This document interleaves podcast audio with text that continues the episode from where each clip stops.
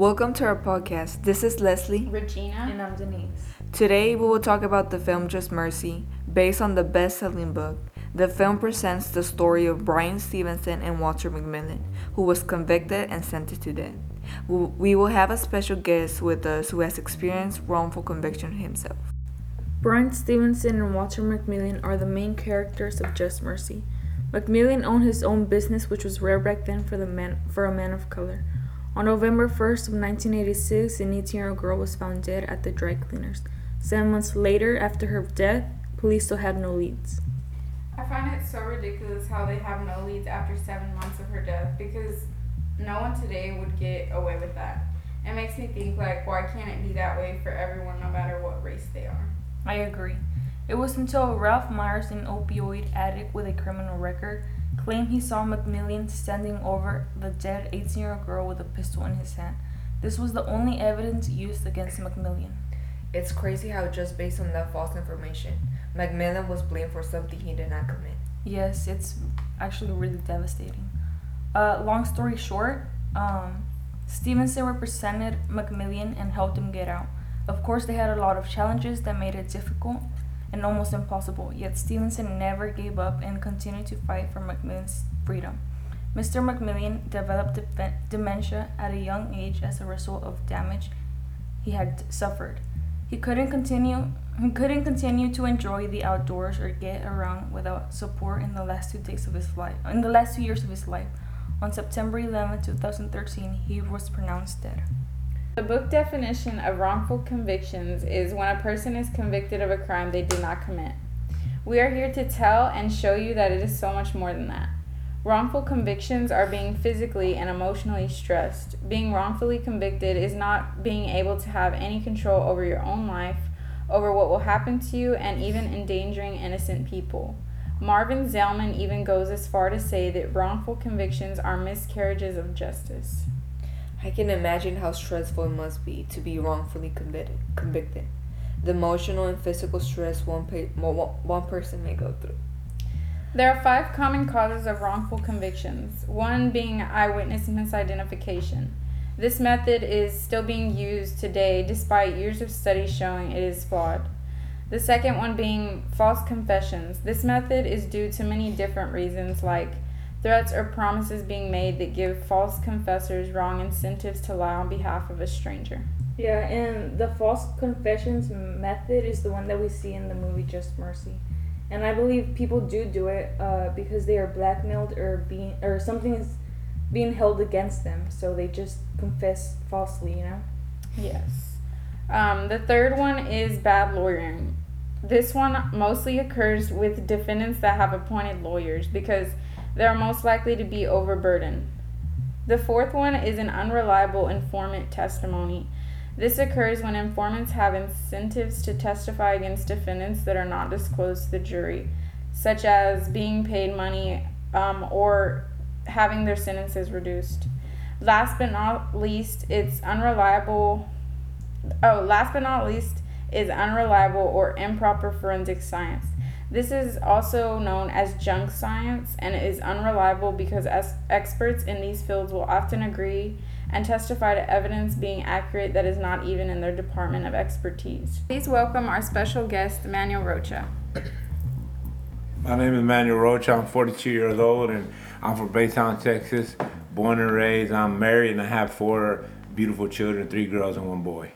Okay, can you start off by just telling us your story? This is my story. In 1993, uh, I was wrong, wrongfully convicted of an attempted murder and an aggravated assault when I was 12, 13. That occurred here in Baytown around the summer of 93. Someone ends up getting shot. It was a gang related shooting that occurred off of West Main. I was at some friend's house and I can remember we were all just hanging out. I ended up telling one of my homeboys to drive me home and he drove me to the place where I was staying at my grandmother's house to drop me off because I just wanted to kind of call it a night. After all of that happened, this incident happened. I wasn't with them in the car anymore. This situation went down, and somehow my name got put in the middle of it. About three days later, I was at the mall with my girlfriend, and, and the laws got there, the cops were there. I heard them call my name, and of course I acted like I didn't hear them, and I tried to just keep walking. Uh, by the time I made it outside the mall, right around the theater area, they called my name again. They got me, threw me against the wall, searched me, and told me that I was uh, under arrest for an attempted murder and aggravated assault. So I sat in jail for a while and ended up going to court months later, and I was wrongfully convicted of these crimes. Well, what was going through your head when when you were getting arrested? Like, what were you thinking? When I was getting arrested for this, I really didn't know what to think. I was surprised and confused because I knew that I had uh, hadn't done anything wrong, and I was wondering what really had gone down because obviously someone had gotten shot and something obviously did happen. So my mind just went back to my homeboys and the people that I was hanging around that night before I got dropped off. I was thinking, I was just kind of thinking, man, what did, what did they do? You know, what what did they get themselves into? Uh, who did they hurt? What happened? Uh, what jail did they take you to, and where you moved from jail to jail, and why? I was a juvenile at the time, so I was detained and I was taken over to a juvenile youth facility in Houston off of West Dallas Street.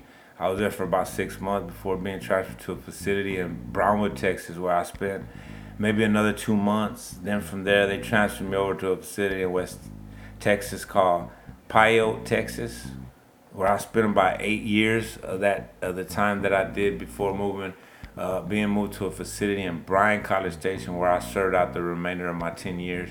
Well, it ended up being ten years, but they had given me a two to four year sentence, but I ended up doing ten years.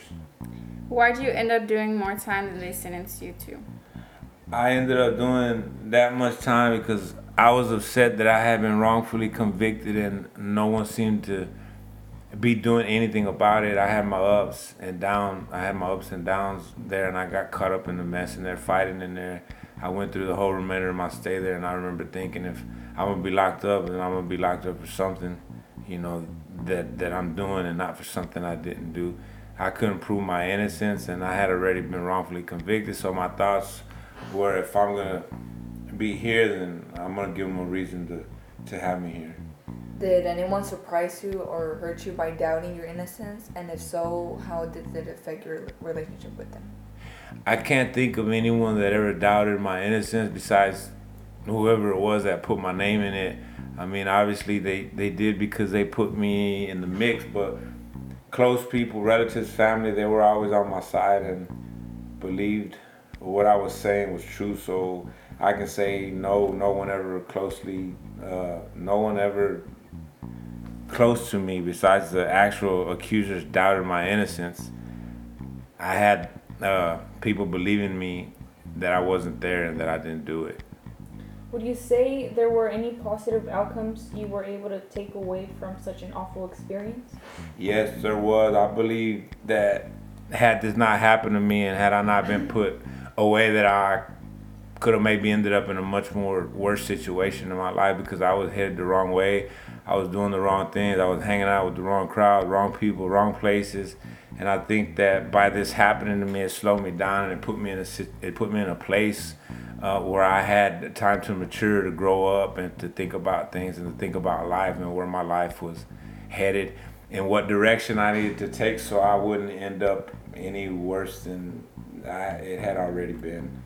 Did you file for wrongful conviction? And no, I was young at the time and I really didn't uh, understand what it was that was going on. I didn't understand the judicial system. I didn't understand the court system. I didn't understand any of those things. So I was under the impression from the lawyer that was appointed to me that I would do what I believe he said was nine months to a year if I pled guilty. And so I was under the impression that I uh, went ahead and just did that and I would be out. So I was just ready to do that time and be on my way uh, in and in and out back at home with my family, back with my loved ones. But it didn't turn out that way. What was going through your mind when you finally told when they finally told you that you were getting out? When they told me I was gonna get out, it was like a dream. I couldn't believe that it was happening.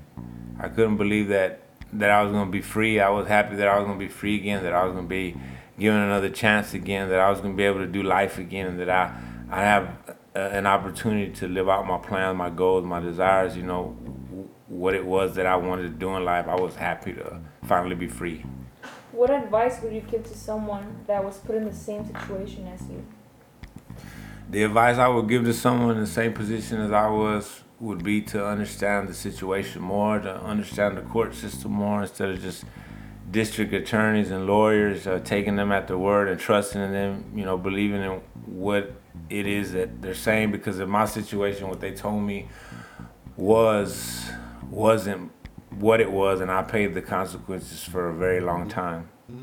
From the story of Manuel Rocha and the story of Walter McMillian, we can see how wrongful conviction has taken place the same way throughout the years and is still occurring to this day.